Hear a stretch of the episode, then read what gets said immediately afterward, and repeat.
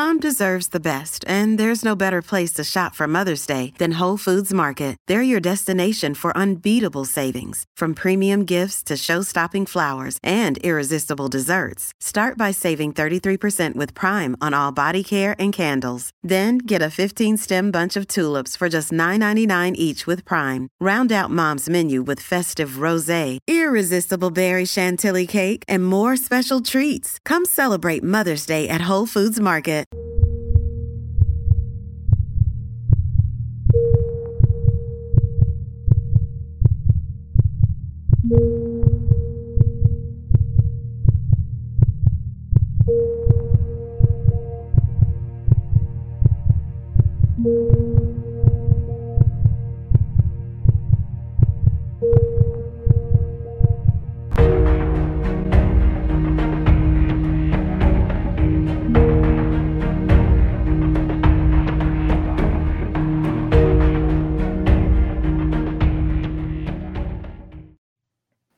Welcome back to the Offload Delay podcast. We're live this week with a fantastic panel. We are going to celebrate. Uh, two days ago was International Women's Day, and we're in the midst of Women's History Month. So, what better time to bring on some female first responders than right now? Uh, before we do, um, I need to talk about our sponsors. We have DeanBlundell.com. We're part of the DeanBlundell.com network. They've been a fantastic uh, support unit uh, a team to work with, and uh, I'm super pleased to be able to work with DeanBlundell.com. Also, we have Jesse from First Responder Coffee. He's reached out. Uh, he's working with us as a sponsor. He's up in Thunder Bay. He's also a responder. He's got a fantastic line of products, First Responder Coffee. Uh, these are custom roasted to order coffee blends that uh, they're shipping out across uh, through through mail orders and through local establishments around his area at this time.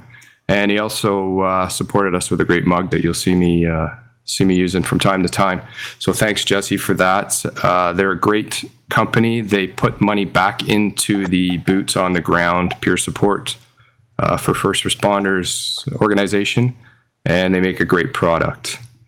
But without further ado, we need to bring in the ladies of the show. That's what we're here for. We're going to bring in our panel for today, and we have three ladies have shown up. Unfortunately, we advertised four.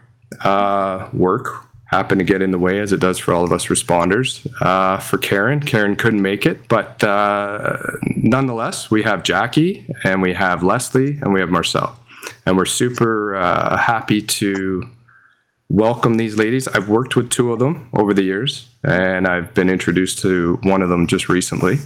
Um, these ladies are definitely uh, prime examples of first responders in the community. Ironically enough, all paramedics at one point. We have a nurse as well, uh, double job. And um, I, I investigated getting a police officer and a fire representative, and they declined. So we're with the medics, which is just fine with me. Um, so I'm going to start by letting everyone introduce themselves. We have um, my long-term friend Jackie uh, in the top, my right, and we're going to let her introduce herself. Kind of what got her into the business, how long she's been doing it, and uh, what level of care she's given. So Jackie, welcome. Thanks for having me, Brad. Um, been a paramedic for uh, 16 years, um, all within the same service but I've also been teaching uh, with the college for the last five years. Um, prior to that, Marcel and I were actually lifeguards together for many years beforehand. And uh, we kind of both walked into this career uh, in our early 20s. Now we're a little bit older, but anyway, um, so yeah, that's where we're at now, um, 16 years in. Fantastic. And I think I remember seeing you in your student years uh, coming through the doors, and you're, you're, still with us. So so glad to have you on, and you're going to obviously uh, be a valued member of this panel because I know you're not afraid to pull any punches when we're talking about certain things, and it's going to be fantastic. Speaking of that, Leslie. Welcome. It's been a while since we've seen each other, but uh, do you mind introducing yourself and kind of giving us your background and, and where you're at now? Sure. Yeah, my name's Leslie. Um, I was a paramedic for 17 years. Um, I've been out of the game for five. So I left the road four years ago. Yeah, it's crazy to think that this would have been my 22nd year. Um, and uh, I'm also uh, a registered nurse. I've been a registered nurse for 16 years, and I worked in Emerge um, for 12 of those. And then I made a huge pivot, and um, I'm in the aesthetic world now. So I currently have my own business um, as a nurse injector and like a injectables wellness clinic. Um, but then um, kind of transitioning, I worked for some plastic surgeons along the way just to get figure out what I was doing. So I'm in Toronto. Typical Leslie. No rest for the wicked, for sure. Yeah. It's been. Uh, I put up your your handle on the uh, screen when you were talking there. We'll put it up more later for your company, LG or LM Injectables. Yeah. And uh, people are reaching out with us. Can you see the comments? I'm going to ask on my guest. Can you see people writing it at all? Because right now we have a a uh, Crowley already in there about someone so proud of her sister Jackie. So that's from Nicole. She's reaching out. We have another fellow podcaster, actually Tara, reaching out to say hello to everyone and to one of our other viewers, Danielle, uh, and Greg Sullivan. He's a retired fire. Uh, team member of mine. I was on his platoon. Fantastic individual. So we'll say hi to everybody. And now we'll bring in Marcel. We kind of interrupted that a bit, but Marcel, uh, thanks for joining the show. Uh, so glad to meet you. I know you're bringing a whole wealth of uh, experience, talent, and a resume with you. So, do you mind kind of giving us your background and what got you into this, particularly as a younger female, as Jackie said when you guys were uh, starting out? Yeah, well, um, thank you. Uh, I've been a paramedic now for 18 years. Um, started kind of in an urban setting, and then after four years of, you know, um, realizing that uh, urban was great, it helped me grow. I really just preferred living in in a more rural kind of setting. So um, that's what I've been doing since then. I um, I credit kind of Jackie to um, me embarking in my my side kind of gig, which would be the education world. Um, kind of studying with her as she, when she was a student, and um, just kind of word of mouth got me into that door, and that's what I've been doing on the side for the last, I guess, 16 years, 15, 15 years. Wow. Um, and what got me into it, like, you know, raw honesty was I, I, I was a life. I knew I liked learning about first aid PR. It was kind of seemed natural when I was trying to understand it, and then it was pretty to be able to kind of um, think that I could just go to school for a couple of years and just build on that. And so that was kind of how I um, embarked in this career path. And yes, yeah. And you've done a lot since, right?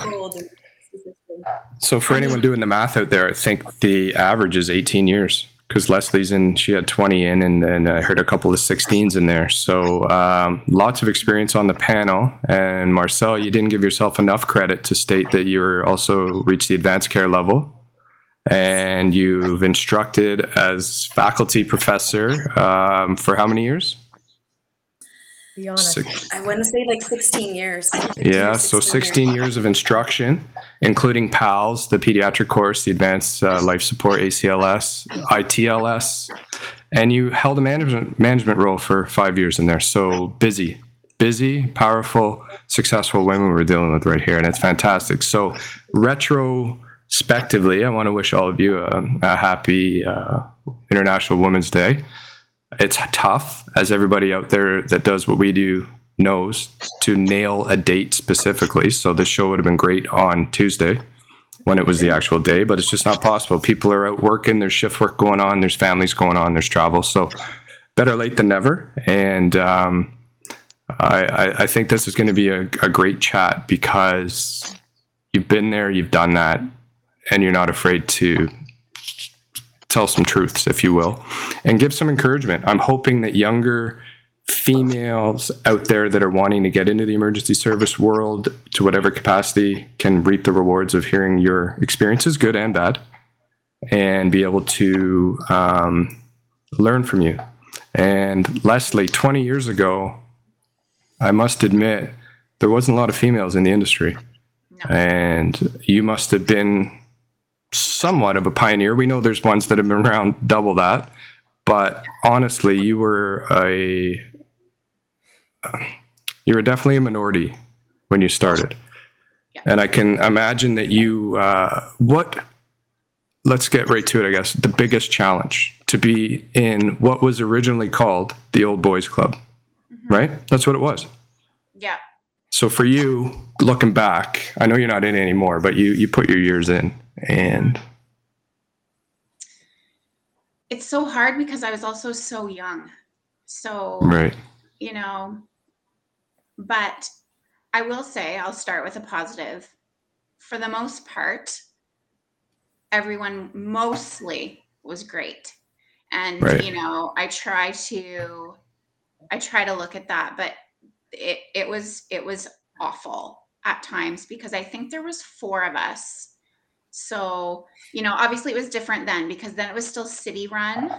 Right. So I think at the time there was I was one of four women in Belleville and Picton. There was four of us, and then Unbelievable. Trenton there was two, right? Yeah. and then you know it was anyway. There was literally just so literally literally less than a handful, and then being so young too. You know, I I didn't I didn't even know who I was.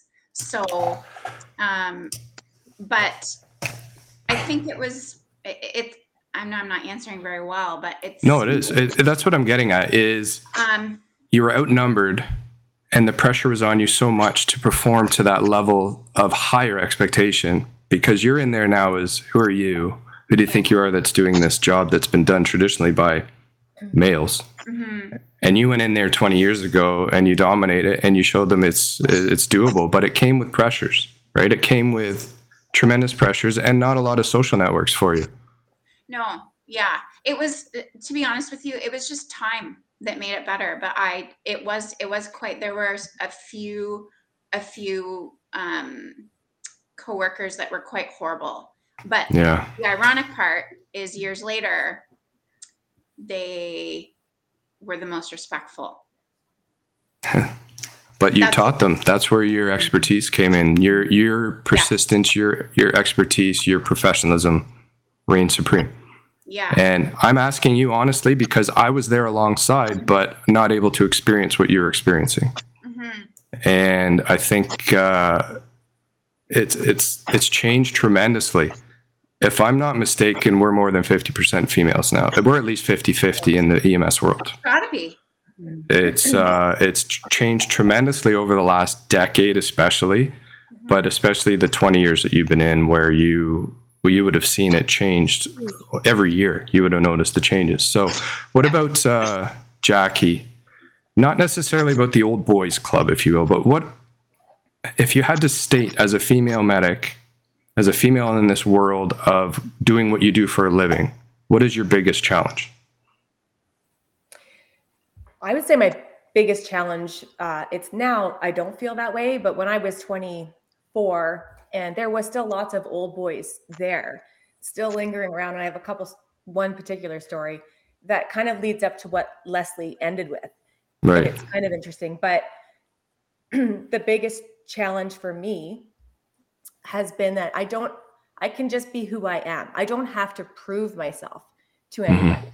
There is place in the workforce for both genders equally because so much of it, so much of what we do needs some sympathy and some empathy and and generally speaking, women are very caring, generally speaking. So you really do need to have both in that workforce. Um, it can't all just be just angry testosterone. You know, it, there has to be a mixture. Mhm. But to find that line of, you know, weakness shouldn't necessarily mean that you're caring. Shouldn't mean you're weak, right? Or having a feeling shouldn't mean that you're weak. Um, that those are actually a really big contributor to doing well at your job. Because if we didn't have people that cared, do you really want that person, you know, taking care of your mom, right? But that being said, you were kind of on the forefront of this whole mental health movement that's out there now, Yeah. where it was wrong. It was viewed as a negative if you showed emotion at the time. But right. as you said, the female trait often was a little more emotional at times. And now we've kind of come full circle to to to relish that, to highlight that, that we want to kind of embrace that fact that you can have your emotion on your sleeve, that you can wear these calls, that you can go home feeling some luggage. and you can deal with it. So I know exactly what you're saying. I know 100% what you mean is trying to fit into that role if everyone had this stern face and you can't show emotion no matter how bad it is. And I, I appreciate that challenge in particular. Now, Marcel, what do you think in 16 years? Is there one challenge that you think of most, or is it kind of a mix, or is there something you'd like to highlight that maybe somebody doesn't know that's watching out there? Like in 16 years in, in the past kind of deal? Yeah just your whole career. What what's your biggest challenge as a uh, from a female perspective? Because I, I can't relate. I can't put that forward. To be honest with you i think my biggest challenge uh, has been you know admitting to where i maybe, maybe my limits are anticipating that if i needed to assist help one day because the patient is 100 400 pounds I'm I'm it, the challenge is like accepting that because I I already as they're going to see who the medic is that made that phone call. There's going to be a judgment right. that's passed up. Yeah, so I know I when I started, that. it was like come hell or high water. Like I was doing that lift, you know, even if it was going to be sore at the end of the day, which is really, you know, not the mm-hmm. smartest thing when we're thinking about longevity of our job. But it's always that little thing, like that. If if I have to call lift assist, like they got to be 400 pounds, or like you know, almost impossible. And I think that's that's something that I still even today carry a little bit because I don't want to be. I don't want to want to have the the label that the the female paramedics can't do the brunt of the work just the same as, as guys would kind of deal. And, and I'll explain that a little further for the people listening or watching uh, that aren't in this world. We show up collectively as a unit on an ambulance with two of us, whether it's two males, two females, a mix, whatever. And sometimes we're entitled to, well, we're always entitled to sometimes call for help because the individual is in a position where we can't get them out with just the two of us or they've they're so large that we physically can't handle it. And you felt the pressure specifically. I, I, it's something i never even would have thought of. But there's that added stress of showing weakness even though it's not but that interpretation of weakness being a female asking for the help but it's something we all have done. It's all it's something that we all do. And I'll be honest, the further I'm in my career, the quicker I am to call for the help because it's I have nothing to prove anymore. I remember being young as a medic, and no matter if you're male or female or anything else, you're always wanting to prove yourself. And fortunately, you reach a point in your career, you're like, I'm done proving myself.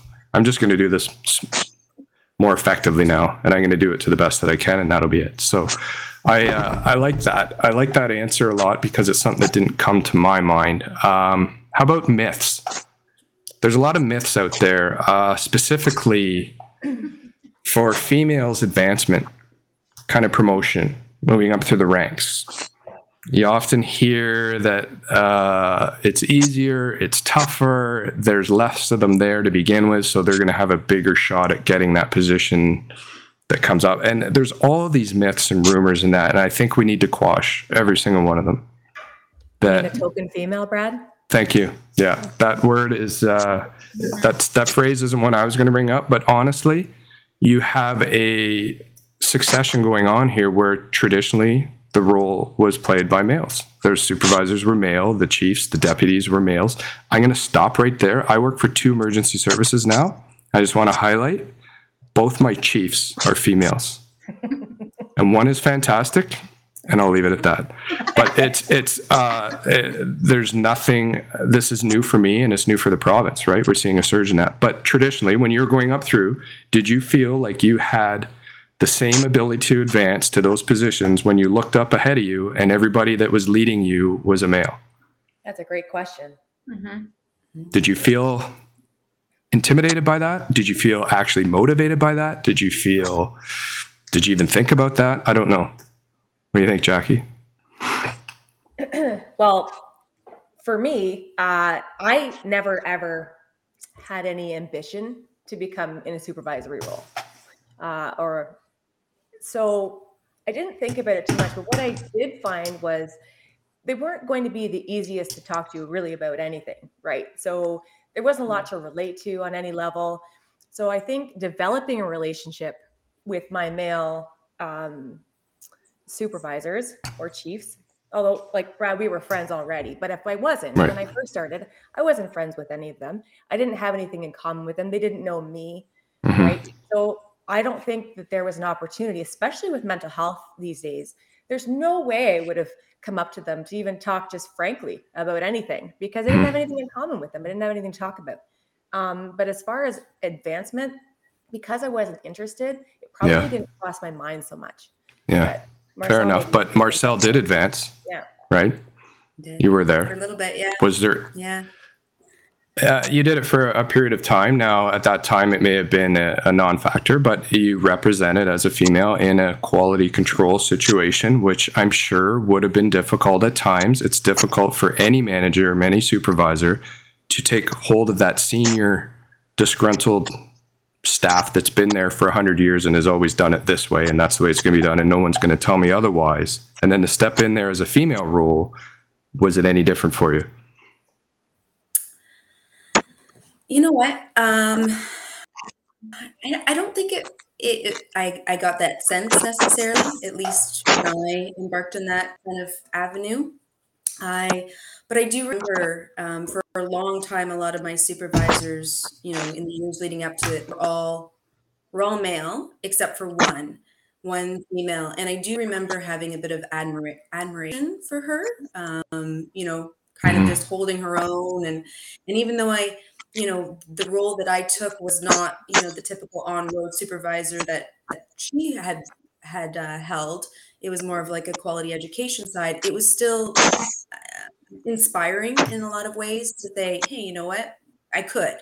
I could if i wanted to. Um, and and then when you know the cards aligned and and i you know was ready for that it it, it you know it made me feel a little bit better. And for that first little bit it was just her and i we had different Right. roles within that supervisor, you know, whatever, but it was just her and I. And so I do remember not having like, you know, heart to heart, female to female conversations, but she really did kind of remind me, you know, take care of yourself, make sure you get your lunches, Mars. Like, you know, you're always going to be on your toes in this type of position. So, you know, she she had been living it for a while, and I remember really appreciating, you know, that that um, the time that she took to kind of help help me segue into that role. For the Well, it's nice that you had that for sure. And now you've made an example for others who want to follow your footsteps. So, Leslie, Mhm. you had the advantage or disadvantage of working an emergency department that you were serving as a paramedic. Yeah. You were a nurse there some days, Mhm. and some days you were a paramedic. And the nursing world definitely had more females integrated into it ratio. So you were getting exposure to that ratio there. And then you'd go out to your paramedic world and the ratios were a little less. Mhm. So, um, was there any added pressure on you just because of that? Because you had that um, insight. The nurses you were working with were watching you extra carefully. Those fellow females could see you out there interacting in that dog eat dog world in the road that we're on. But uh, was there any truth to that? Any kind of advantage, disadvantage? You didn't care. I didn't ask you a management question because I know the truth there, so I'm not even going to trust that. So we're going to leave that alone. Yeah. Well, yeah, and to be honest with you, when I did do my little, you know, when I was an on on the road supervisor too, it it actually it was it was good and bad. It was good and bad because the good part, and as every uh, most of you know me, I'm very vocal about how things should be. Hmm. So, you know, it it it worked when I was when I was working as on the road soup and when I was going into the emergency department where I worked as an RN. So even though it was a little it was a little more direct, it actually was more of an educational conversation and then in the end productive because that's usually where the problem lies in healthcare is lack of communication. Mhm. no one's really talking about what really needs to happen. So in those situations even though it was it was actually very hard on me because i did feel i was literally in the middle in every form of the way um it actually was good because what the emerge thinks and expects what should be happening on the road I was able to talk about it a bit better, where they actually heard me more Good. because, because I was their coworker in another Yeah. Yeah. right? And and vice versa, right? You know, all of us as medics shooting on emerge nurses saying this and this. Yeah. Then I was able to say, yeah, but this is why. Yeah. Uh, it, uh, it definitely. Now, as progressive as medicine is, as healthcare is, the notion out there is always this is the way we've always done it. So we're just doing it this way. And that that stems right forward in the staff. Like when we're talking about the way we've always done it is the car always had two males on it. So you had to fight tooth and nail all the time, whether it was trying to convey a message or the overall stigma of this is the way we've always done it. So kudos to you and to all of you out there and to everyone else. And, and we're not saying anyone's better than anybody else. You're, you're leaders in your field, and there's lots of you out there. And, and we're thankful for that. But I think we need to kind of highlight some of the true trials and tribulations that you had as females. And we'll be honest here. Let's talk uniforms. Leslie, when you started 20 years ago, even Marcel and Jackie, the polyester blue uniforms that I wear were the exact same polyester blue that you would wear. Yeah. And, our And we're not built the same. yeah. So there was no point in time when you started when you had a female version of a uniform. Or if it was, it was a size smaller. That was it. Same uniform, just a size smaller. But I remember Leslie specifically, and anybody that's worked with Leslie will agree.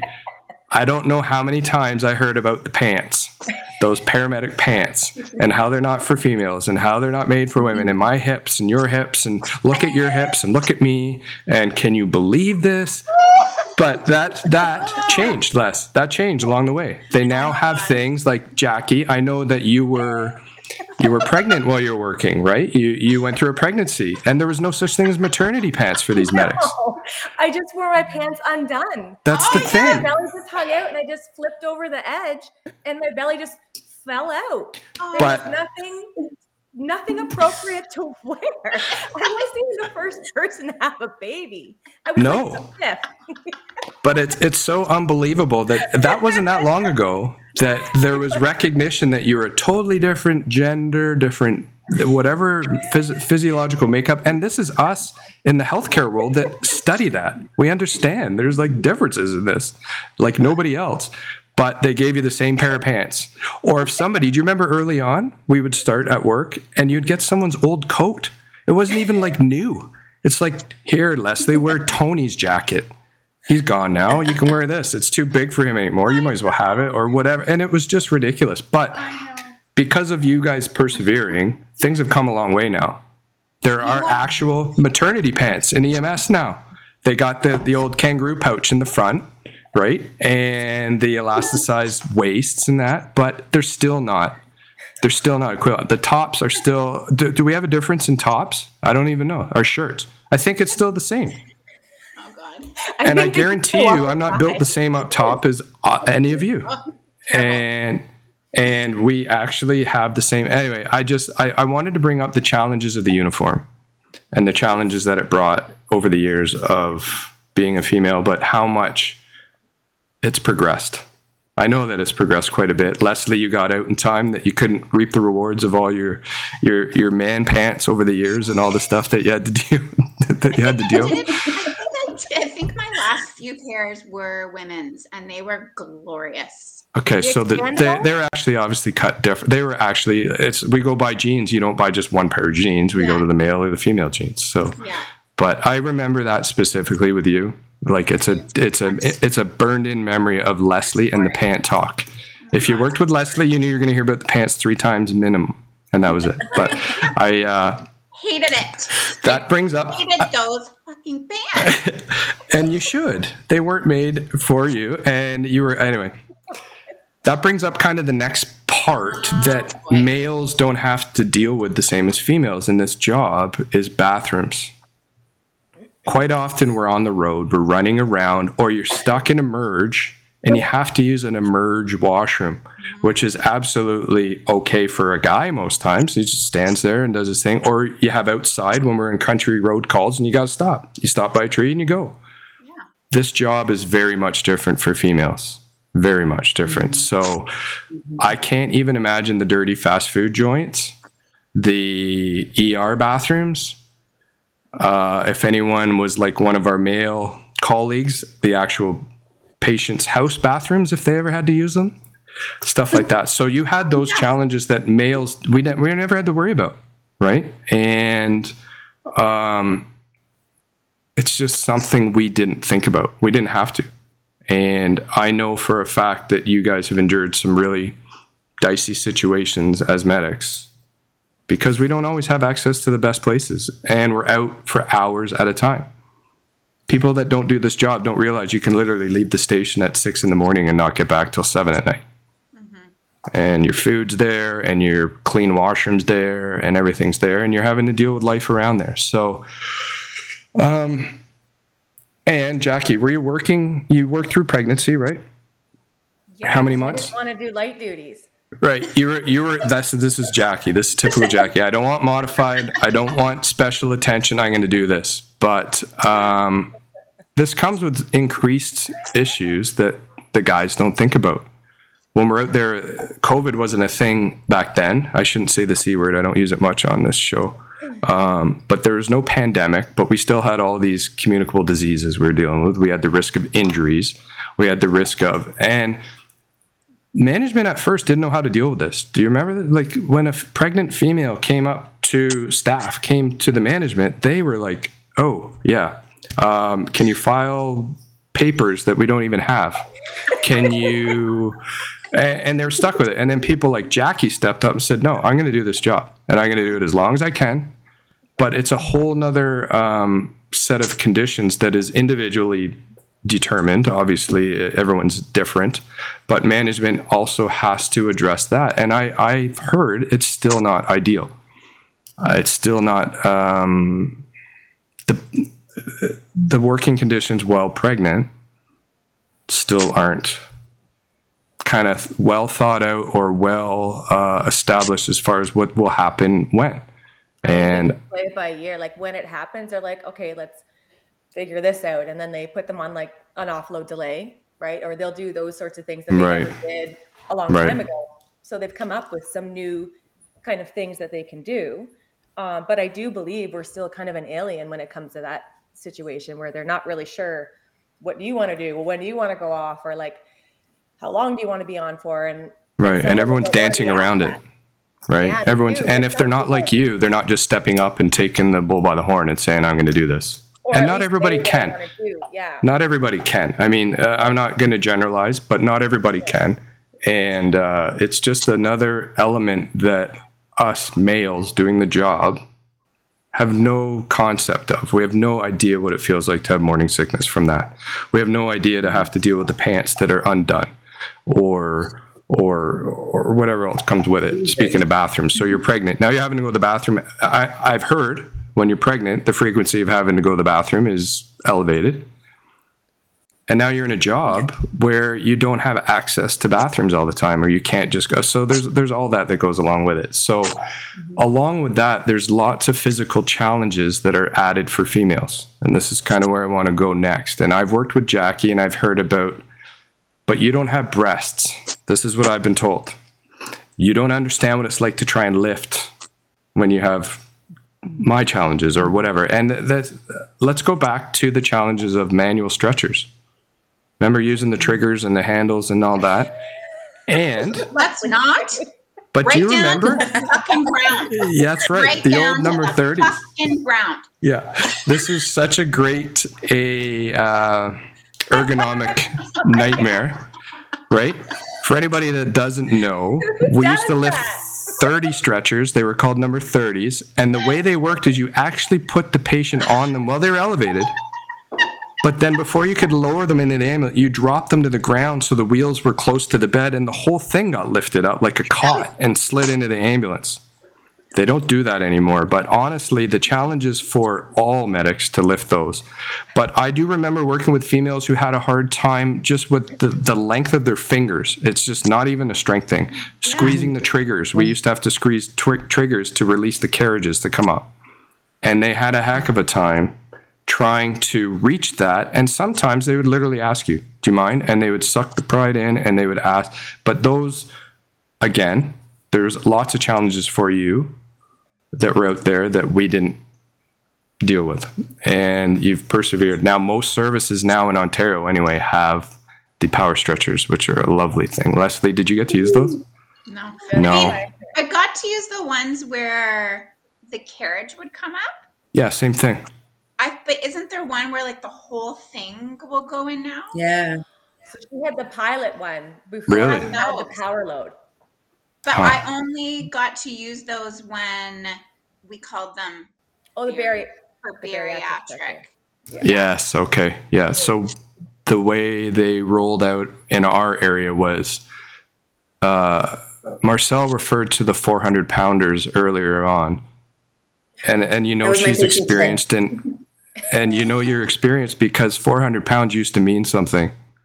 Nowadays we're like, uh, 400 pounds. Where's the six, seven, eight hundred pounders that are out there, right? We, we we see them, and they they came out with a power.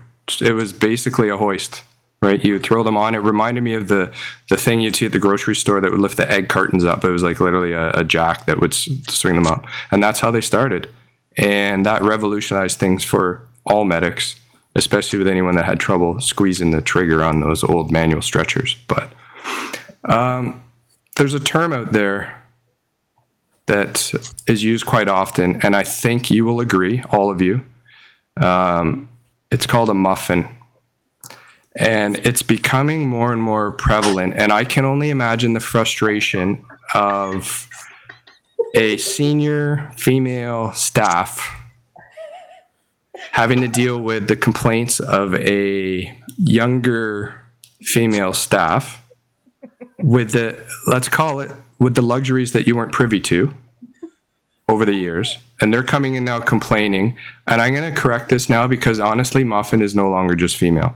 It started out that way as a young that's the term that we used. It wasn't meant to be derogatory. It was within in-house. This podcast is kind of a look into our world it's a term we use about the and there are there are definitely guy muffins out there. It's it's, it's unbelievable.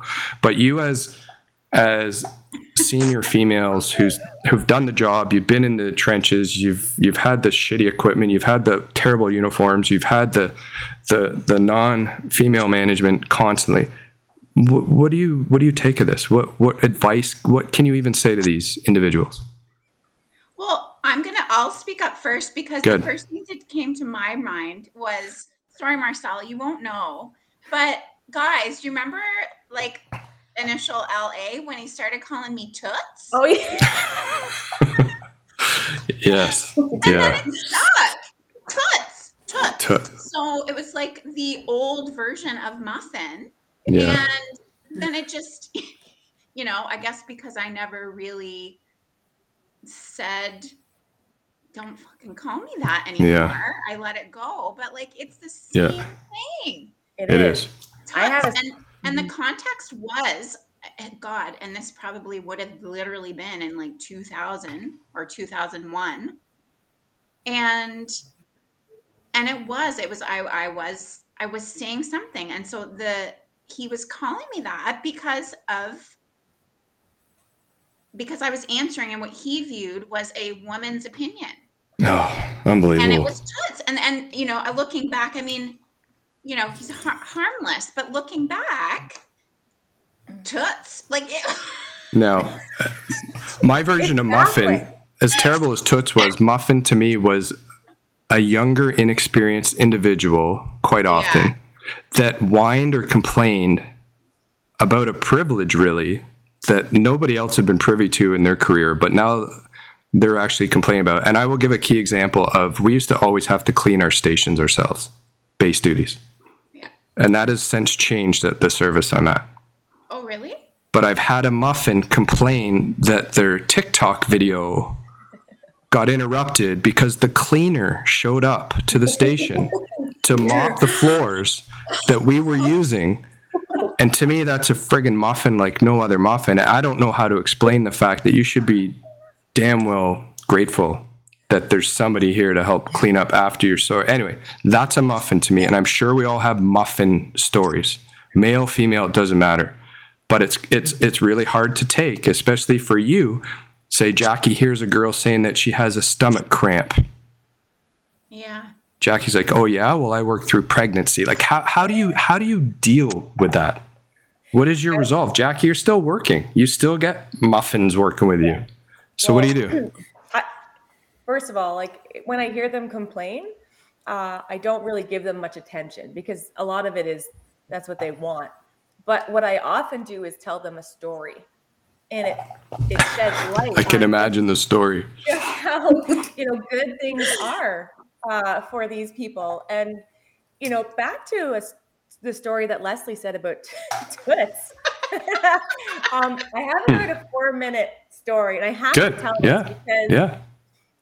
it's it blows my mind that this existed even in 2005 6 when i started and uh and it blows my mind about how a lot of the i want to say uh old boys the behavior or the mindset the culture that still existed even in 2005 and 2006 when um i was probably in my first four months on the road i'm all excited to do a shift. I've got my nice spiffy outfit on, my stupid polyester uniform that doesn't fit very good, but it was clean and I look tidy and I'm going to work.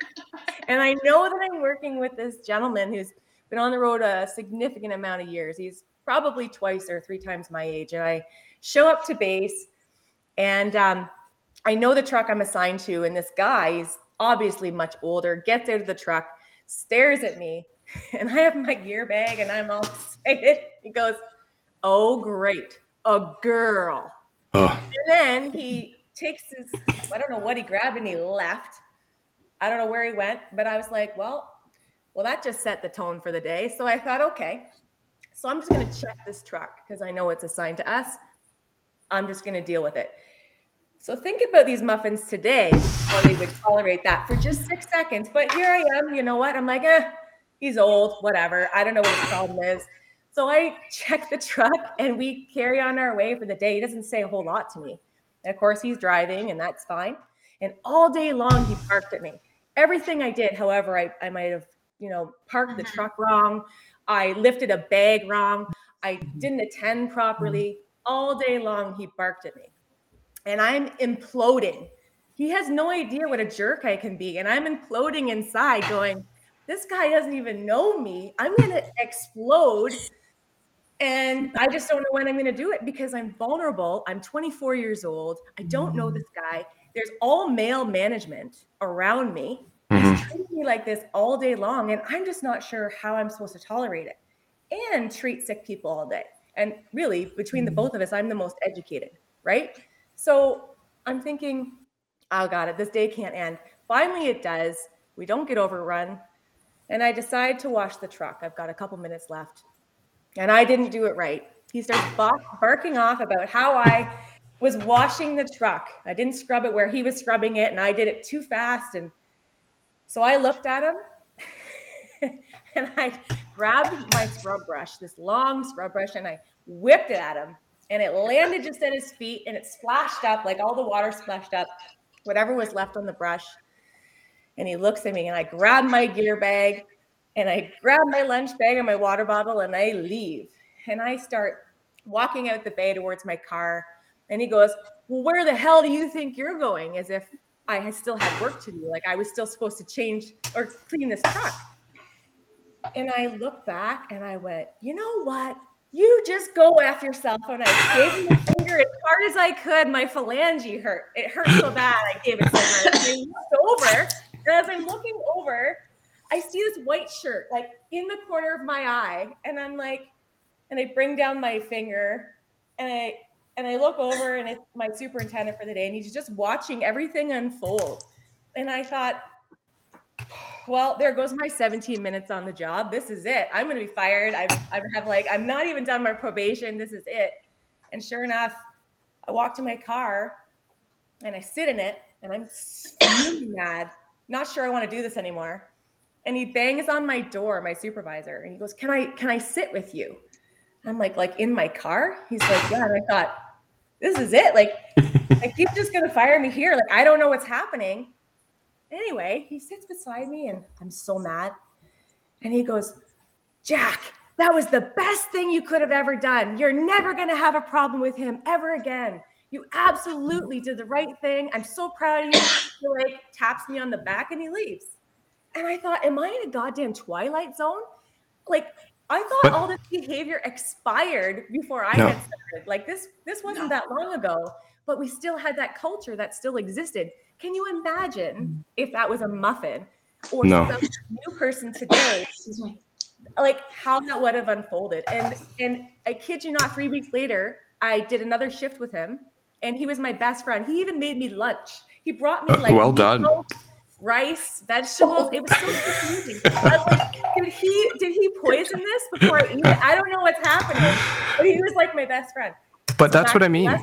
It's so bizarre. That's what I mean. How you are such leaders, even though you say only 16 years. uh, There was enough time back, like there's been enough time go by where you were forced to deal with these issues, and that individual probably thought twice about doing the same thing to another female individual, and that's all because of you. And that's kind of how you've all paved the way for the people behind you. But how much more frustrating a muffin would be when a supervisor say told muffin to wash the truck. That's all they did basically do your job. And that's when Muffin loses it as well. And then you say, well, here's my story. And I know, Marcel, um, you're not immune. You're not immune to seeing the behavior or having to deal with the. How do you deal with, specifically now, a young female, say you have a young female medic with the attitude like that, the privy, do you do what Jackie does? Do you kind of say, well, here's how it used to be? and here's how good you have it or do you just turn a blind eye or do you try and what, what's the what's the dynamic You know what? I I think I can echo Jackie. I don't like to give it a lot of energy. Um, but it's like those those are the partners when I have that kind of experience that I, I work a little extra harder. And I don't get me wrong, like I, I, I do my job every day and I, I take a lot of pride in my in my job. Uh, I think we make a really good wage for, for what we have to do for doing something as you know great as it can be and it's like as as cliche as it sounds it's like i just want to lead them by example. Like it's not that hard to cycle the laundry yeah. through. It's not that hard to you know wash the whole truck not just the orange line special or it used to be orange line back in the day. Like, we haven't done anything for the last two hours. Like this is it's kind of cool that we just got to, to, you know have lunch. But so- that's a great example that- though. That's kind of been my strategy um, because my nature is not uberly confrontational on a, you know, and I, I just, yeah, I just try to do, and I guess, you know, deep down inside, I kind of hope that that that type of behavior would be infectious and that's the uniqueness in ontario So yeah. She, well, I was just gonna In our she's province- seniority, and yet she's working harder than me. So maybe that's right it's easier to show them that's right Mhm. and if they don't pick up on that there's probably not going to be anything that's going to change their mind anyway but this is the unique world we work in For, for. Yeah. Yeah. That's right. The the audience may not realize that most of the paramedic services in the province, not the major ones, but we have a part-time staff. So we basically paramedics cannot get time off unless that ass in the seat is covered by somebody else. So a lot of the services use part-timers and that I work part-time for a service to help with that. But it leads to a very unique dynamic of like Jackie said where where a young female new hire walks in and meets a gentleman three times her age, three times the experience, and they have to meet and then potentially do the worst call of their life, the worst thing they've ever done together that very day. And it creates a very awkward kind of instant, you have to form a trust. But for me, I will speak personally as a male. I now am at the age where I could potentially work with a young female half my age. And it's awkward because everything I say in my head sounds creepy. And I don't know what to say to a young female and be like, literally, you could say, So, what do you do for fun? And I'm like, Oh, can I even say that? Or you you they're talking about something social media wise that's so removed from me that I don't know. And very few jobs in the world are like that, where you will walk in one day, introduce yourself to someone, have such a difference in age, gender, race, everything could be completely, and then you go to a call that you need to rely on each other wholeheartedly for. Mm-hmm. And I think that stress is uh, is very hard to address and very hard to relate to people that don't do this line of work. But the way that you mentioned that you, uh, Marcel, just lead by example is all we have. Like that's that's where I'm at, where I can just do my job, and hopefully they eventually will follow along and realize I'm not their boss. That's another really awkward thing when you're a senior to a part timer you're working with or somebody else. They treat it like you're evaluating them. It's like we are equal here. We are all the same. And if you get gender mixed in there as well, it can be a real mix mash of stuff. So I think that's a good advice for people out there um, that are trying to address this is just lead by example or do what Jackie does, flip them the bird and go home and think you're you're done. So there's your there's your two avenues that you have. Um, this this can often be a dangerous job, and I know what it's like being a male in some of these situations, and I know that particularly Jackie, I know I've had a few calls over the years where it, it it's a little more threatening to females at times, and I don't know that the workplace is doing enough to address this because what I've seen is as the ratio of females increases in, in paramedicine around us, we're now hearing the ratio of paramedic abuse increasing as well. Mm-hmm. I don't know. I have no proof, no stats or anything to say that there's a correlation. But I definitely have been on a call where a patient treated a female I was with differently until I walked in the room. All the time. And it's it's wrong but it's something that you have to deal with. And quite often you will work with another female. So you have a tandem of females alone. And we don't always go to the nicest settings, we don't always go to the nicest situations. Quite often there's substance abuse involved. There's, uh, there's just, it's stuff that really, and we're not equipped for anything. They don't equip us with a single self defense apparatus or, or anything. So, um, do you feel you are treated differently on calls by certain patients than your male counterparts? Is that a real thing? Oh yeah. Yeah, yeah. and it's is it a lack of just a lack of respect basically is what it comes down to simply based on gender. Right? I find it's they, more generational, in my opinion. Yeah. It's more generational. And, and, what do you mean by that, Jackie? Like like the older patients do it yeah, more so or say, yeah, yeah, definitely older. Like 30, 40, 50 year olds don't, I usually don't have any real issues with that. If we show up, they're often pretty receptive to our care. But when I show up to somebody's 70, 75, 80, that culture, right? They're still not, they're not accustomed mm-hmm. to us uh, mm-hmm. so much. So I think that's just cultural. Um, but they certainly are happy that it's us you know, doing our the 12 lead on their wife's chest and taking really good care of her, right? Like it, the mindset kind of mm-hmm. changes when they start to see what we're doing. It takes some time for them to grow comfortable with us being there. Um, they do find it, I find that they seem to yell at us a little faster and they get a little angrier at us a little easier. Um, mm-hmm. I've had male partners for years. I've also had female partners, and I definitely saw a huge yeah. difference with double female versus male female. Mm-hmm. Which it's probably society in general. I yeah, mean, our patients are just a reflection of society, and uh, um, I, I, don't know what the answer is. I just think it's something that needs to be highlighted for um, those up and comers, and that's kind of how I wanted to to get to finish this off. Is I was hoping that. Um, you could give advice, put yourself back to your 16 year old self and you're an up and coming female, not necessarily you, but there's people that are looking up to you now, like it or not. They're trying to follow your footsteps. They're watching this. They're going to hear about this. They know what you do. You're an aunt, you're a mom, you're a neighbor, you're whoever to them. Uh, and what would you recommend? Being a young, being a female in the first response, first responder world, it doesn't matter what. Uh, do you have any words of wisdom? Jackie. Marcel first. Okay, Oh, you want me to go Marcel. No, it's fine. Who at Marcel's works. No, so that's- I uh, the the word that comes to my mind first is resiliency. Building res- okay.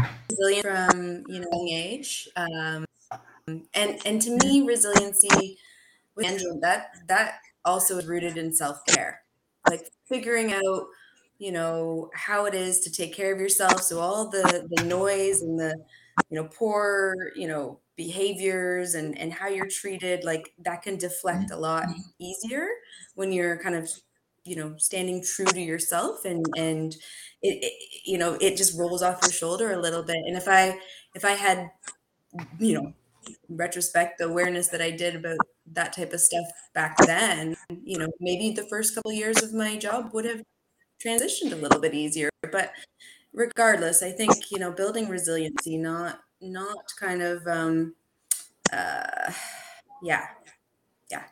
Okay, good. Yes, I'll just- I'll just Leslie, while you were there. gone, we were talking about basically some advice for 16 year old Leslie, other than not getting involved. But you have a young girl, say a, say a young teenager, come to you and say, "Look, I, I loved what you did. I want to do what you did. I want to be a paramedic. I want to be a nurse." What's what's your word of advice for anyone that will watch this or families that like? How do you how do you guide those young females, those minds, to try and give them the the knowledge they need? I, I will mirror what Marcel says. I, I actually, you know, I don't think things are going to change. I think you do just have to be patient and grow and learn and um, be very quietly even though you have to you have to speak your voice but you need to be people respect you more when you're a little bit more quiet um, and then it's it's it's as much as it's on us to grow and learn and be confident you know going back to that it's it's having the trust in your partner because in the end we are a team. So whether it's a female partner whether it's a male partner you know an example of what happened to me when i was speaking um speaking on a call and it was a gentleman that wasn't listening to me at all and it was my turn to be attending um in this world that language. And uh, my partner my last partner you know he just kept the patient just kept looking at my partner who was a male. And my partner just very very casually said don't look at me. She's the boss. Yeah. so you know it was to be honest with you even though i wasn't getting upset because it was at the end of my career so i was you know i don't really give a shit. Mhm. um, i did and i didn't but you know if my partner didn't actually say that the patient probably wouldn't have got it so it's yes being confident in yourself being resilient like marcel said and then just trusting trusting your working relationship um and then you know it because that's the thing it's it's not even though we feel very alone sometimes you're not well we shouldn't be so um you know that's that's a whole nother topic but Right. Yeah. yeah Good. And Jackie, you must have some advice. Well, I definitely agree with the ladies. Um, the other thing I would say is um, it's what I tell my girls all the time. Um, I just tell them you can do hard things. Like you're not you're not incapable. You can do hard things, and I think at least try hard things, not just to step away from something when it gets hard, because we do need, like you said, resilience to be able to pull through stuff and have those skills to cope. Uh, those are life skills. And I think a generation today, even though I probably make the world a little easier for my daughters than I certainly had, I know I do. Um, I still want them to know that it's it's okay when things get hard and you have to learn to deal with it sometimes, right? Right. Because that's real life. I think the whole everything, the resilience, the confidence, it's all about confidence. Mm-hmm. And I think well, that's exactly what you're alluding to. I'm not going to put words in your mouth, but I think anyone, male, female, if they have the confidence, and the young females particularly having to have the extra bit of confidence, resilience, because they're going to face some unique challenges that haven't been there for the others that were before them. And they look up to you. So kudos to all of you. Now, Leslie, you and I followed a similar path where we said enough is enough after a while. Mm-hmm. And I think that is also a very important trait for anyone in any of these fields is it's okay to move. It's okay to challenge yourself somewhere else. It's okay to decide this was enough of this. And it, it happens sometimes with a particular call where you're like, I can't do this anymore. I didn't see this happening. It happens with changes in your own personal life. It happens with, for various reasons. You just grow out of the job. But it's also on the other end where you have Jackie and Marcel, where they're still pushing through. They love their job, and and both ways are good. Just whatever you decide to do, be good at it and be confident and move forward that way. So yes. I think the three of you are definitely on this podcast because you exude that. Like that is who you all are.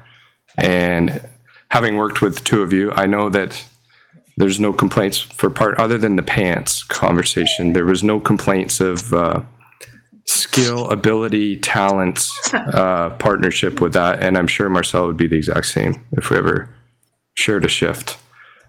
Um, this podcast is meant to be kind of a fly on the wall for not only the people that are responders like us, but the outsiders. People, this whole world is curious to everybody that's not involved. They're like, how do you deal with this, and what would you recommend that? But with that, I want to know um, if you could be a fly on the wall anywhere, each of you. Where would you? It doesn't matter if it's work related, personal, whatever. What a little insight into yourself so, Marcel, if you could be a fly on the wall anywhere, just listen in any conversation, see how something works, what, what would it be?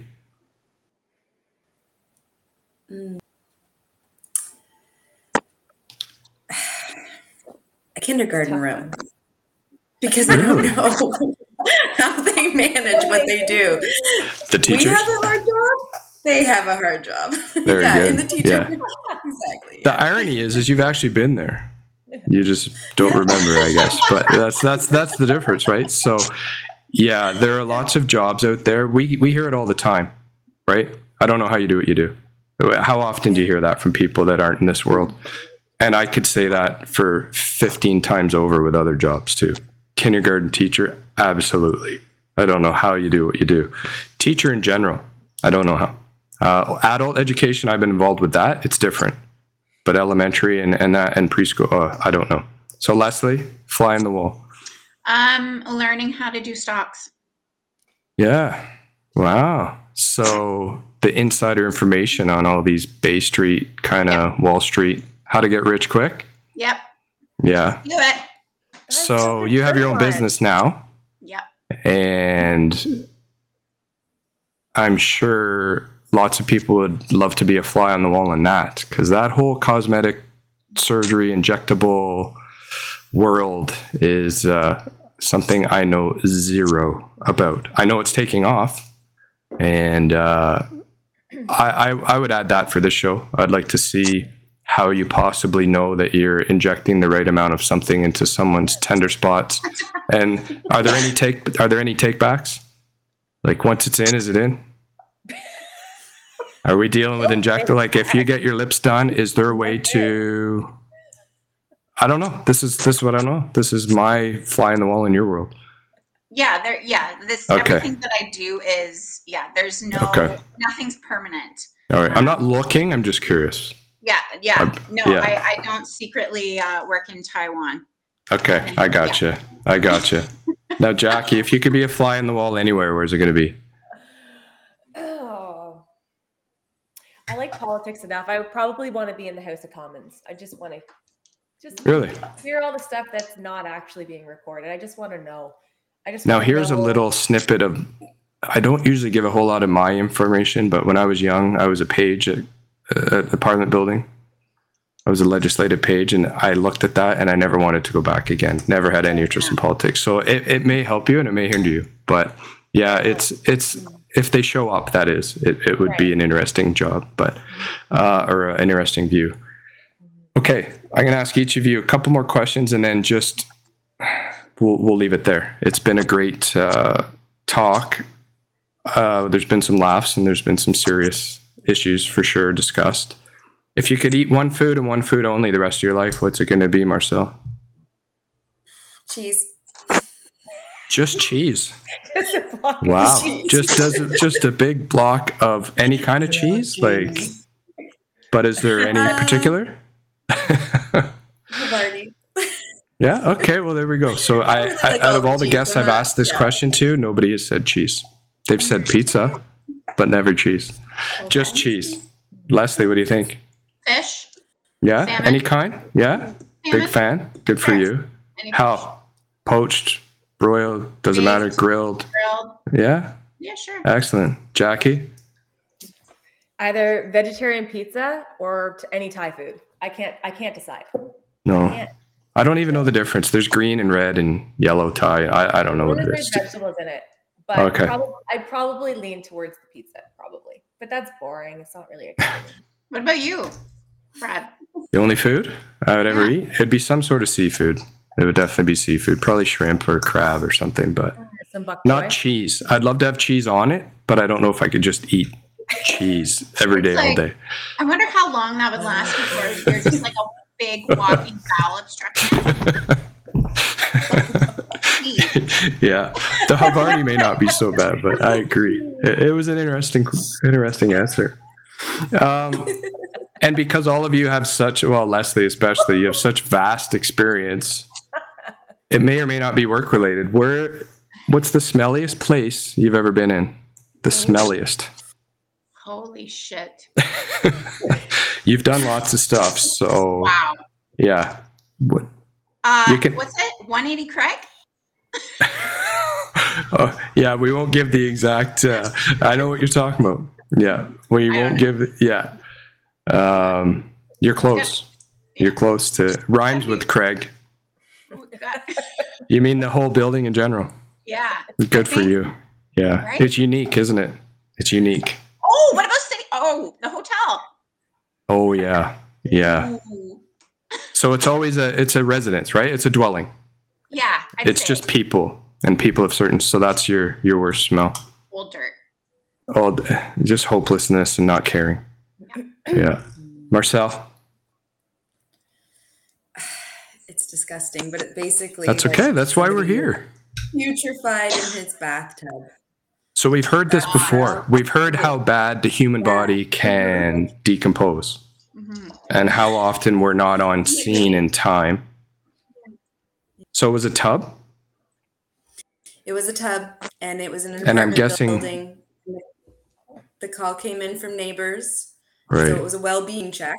You know, there's something Right. coming from the, you know, something, some smell. And honestly, I, I that that those elevator doors opened, and it just like hit me Mhm.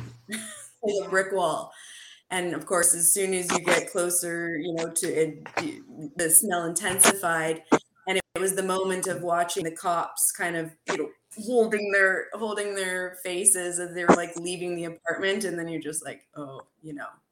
So, anyways, that was. And it's a very unique smell. Uh, very few people, but I always give kudos to the building superintendents because I think they find more dead people than any other any other profession trade out. They are first on scene all the time with these things. They have the master key and they're doing wellness checks. A- And and they're often there or they're often getting off the elevator and they smell that smell. And there's nothing like it. You're not going to ever say I don't know what that is. No. It's a very unique, and it's been on here before. People have talked about the smell of that, and it's not just a dead person. It's just a person who's been dead for a very long time, Mhm. right? Yeah, exactly. And uh, okay, good answer, Jackie. Well, my God as gory, Well, we're gonna start with well, yeah, but uh, to be honest, I know this sounds like I'm exaggerating, but I there's a person I know that went to a gym that I went to that had the worst body odor I have ever smelled. So bad that doors had to be open, like not good, not good, but nobody Mhm. said anything. But the worst body odor I've ever smelled. So you're exercising in the same vicinity, breathing heavily, working hard, taking that bo Everybody deeper. Yes, Yeah, yes, bo is uh, worst I've ever smelled. It's It's another non-confusable. You're not going to ever confuse No. BO. It's uh, it's something that's so unique, and some people just they know it and they deal with it, and But then I'm like, how do you know it and Yeah. not do anything? yeah, I know it's a question that we always ask. Mine, I've said it before on podcast, but mine was with a medic that I worked with while I was with you guys, one of the two guys, and we first call of a night shift, and we showed up, and a guy was having a major MI, and it was winter, kind of cold night. One of those rural houses where they only heat with wood stoves and that, and he threw up salmon less on the wood stove. Oh, And we walked in, and it was vomit and salmon cooking on a hot wood stove because he was sitting beside. Yeah, that that that would compete with most smells. And then you're trying to focus on the true call. It was a true MI call, a STEMI call, and you're having to deal with this. So yeah, Like sizzling and cracking like a fajita. a fajita is not how I would ever explain it, but it sounded similar. No, it was just so unfortunate that he was in the living room and he just couldn't help it. And by the time we got there, it was uh, it was done. So while we go, one last word is: Would you like to see anything, Leslie? Probably not so much, but uh, I mean, for by all means, what's one way you think the paramedicine world could change for the better Just better moving forward? like support, inter inter interpersonal support, inter management support. It's support. To Okay. be honest, I would still be there if it wasn't for that. Well, there you go. That's very uh, revealing. Yep. it was a It true is. loss when Leslie left. That's for real. Absolutely. Like, and uh, every everybody thinks that. Everybody, not just me. I'm not just biased. Um, No. that is absolutely true. And if we could just say, you know what, guys, I just need a couple minutes to, to eat my food and be Mhm. mentally refreshed for the next call. Just give me 10 minutes of of, of of whatever I need. And then I'll carry on. I'll do what you need me to do. But they are slowly, depending on who's working around for us, certainly much better than they were 16 years ago. But policies need to change for sure. Yeah. There's a reason I left, and it's that exact reason. It wasn't only, it was just a lack of respect as being a human. Yeah. That we can just go, go, go and give, give, give. And unfortunately, it's in the nature of all of us doing this job that we will. Yeah. We will not refuse something. We will not pass something up to go help somebody, but we don't have the help necessarily on the other side of us at all times to help alleviate some of our own human needs, is basically what it is. Like we need to eat from time to time. And I, I agree. I agree, Leslie. I think that's a great change. Uh, Jackie, anything that you'd Yeah, like to I- see? That's exactly Same thing? right. Yeah. hundred percent. I think everybody. Uh, it, I think gone are the days. It's very expired to believe that just because you sign up for a career, well, you know this comes with the job. But I'm still a human, and I still get tired, and I still have, you know, uh, circadian rhythms that are not caught up with my night shifts, Right. and I'm still a human person. So I, I think we need to acknowledge that, Yeah. and so and give people an opportunity to be the best paramedic that they can be. Yeah. Marcel? Yeah, th- that was great, ladies. Um, you know, my mind actually is coming to two things, but I think the one that came to my mind first was, you know, just just more support for, you know, social co- collaboration. Like I know there's, you know, uh, an, an individual that I work with right now, and he is fabulous at getting us together on a social realm so that we we we know each other a little bit more. We we we know about our families what we might be doing with because we're playing in a ball tournament and we we, we meet the spouses and we meet the children and and i just i've just noticed you know how important it is to have that sense of camaraderie between you know my colleagues because we do deal with shit together. Like we deal with Yeah. really crappy things. And it's like it's nice to know that you know not only am i supposed to trust that you have my back and i have yours there's there's there's like a friendship that in some ways kind of comes into it that just gives you that sense without even questioning it one way or the other. So but but that takes work you know that this one individual that i work with it can be taxing because you know if it weren't for him we wouldn't be together. And so if potentially services were able to help facilitate that a little bit more so it didn't seem like such so much work on one individual i think that would really benefit um, Yeah. and and different things too. It doesn't just have to be ball tournaments or hockey tournaments or dances or whatever. I mean we have different interests you know across the spectrum and and i'm sure you know you might not even know that that other person working in you know the station you know geographically kilometers and kilometers away actually share that shares that interest too. And and so i think i think that that would be really special to see some of that um, that support. And it can go further even too. for those reasons because because we do mm-hmm.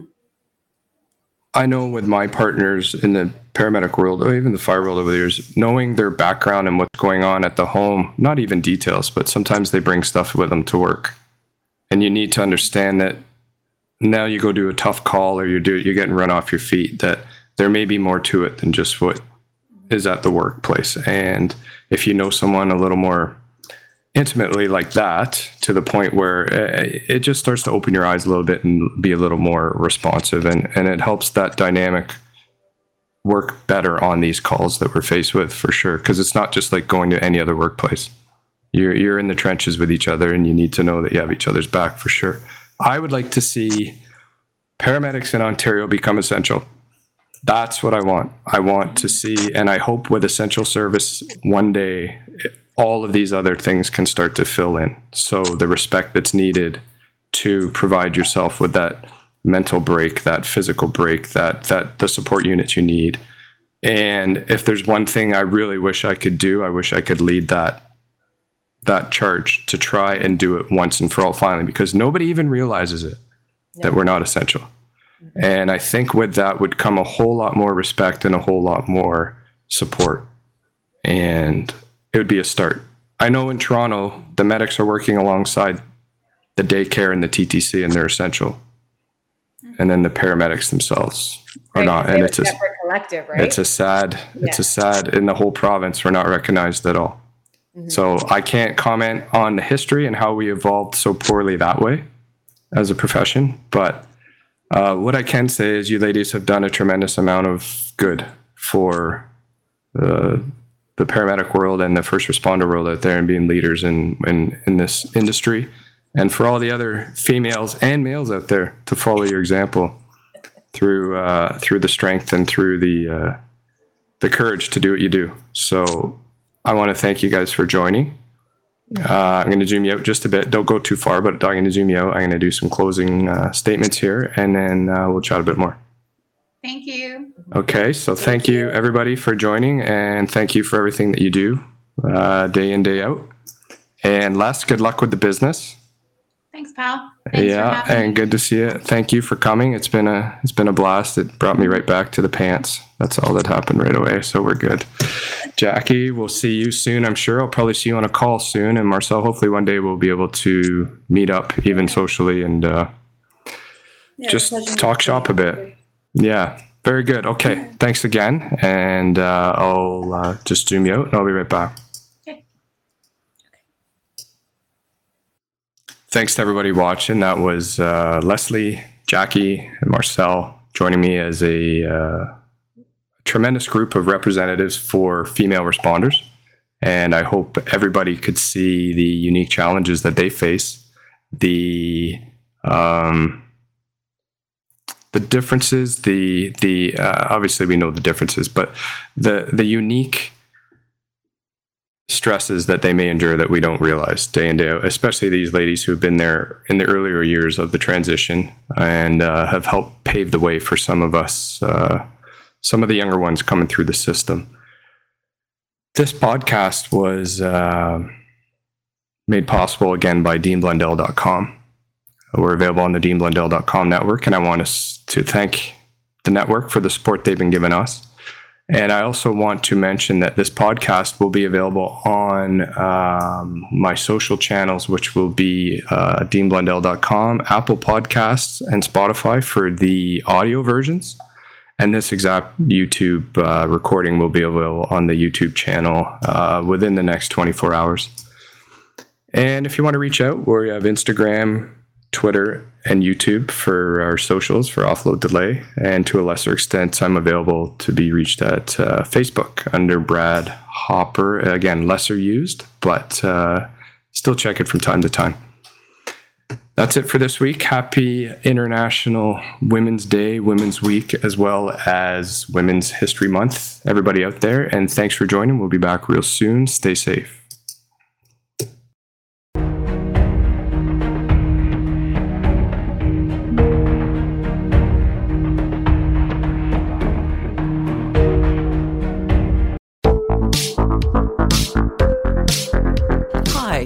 Bonnie Thiessen, the host of Broadcast Dialogue, the podcast. We focus on Canada and the challenges facing Canadian radio and TV, as well as highlighting those moving the industry forward from podcasting and streaming to new broadcast tech. Check us out at broadcastdialogue.com or your favorite podcast app.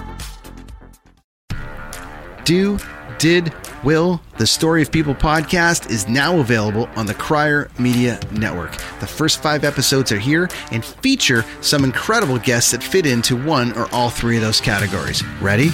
Tara Slone from the San Jose Sharks Undercurrent podcast at NBC Sports. Marianne Iveson from Iveson Voice and the Let's Take This Outside podcast to talk about the world of outdoors as well as voiceover land. Ariana Hunsicker, future Canadian Paralympic swimmer, already winning tons of awards for this country. Scott McGregor from the Hot Wallet podcast to dumb down the world of crypto, Bitcoin, and NFTs so you don't have to. And Jackie Holowati from Climate Pledge Arena in Seattle, Washington, the first net zero carbon certified arena on the planet. Wherever you get your pods, wherever you watch your pods, and on the Crier Media Network.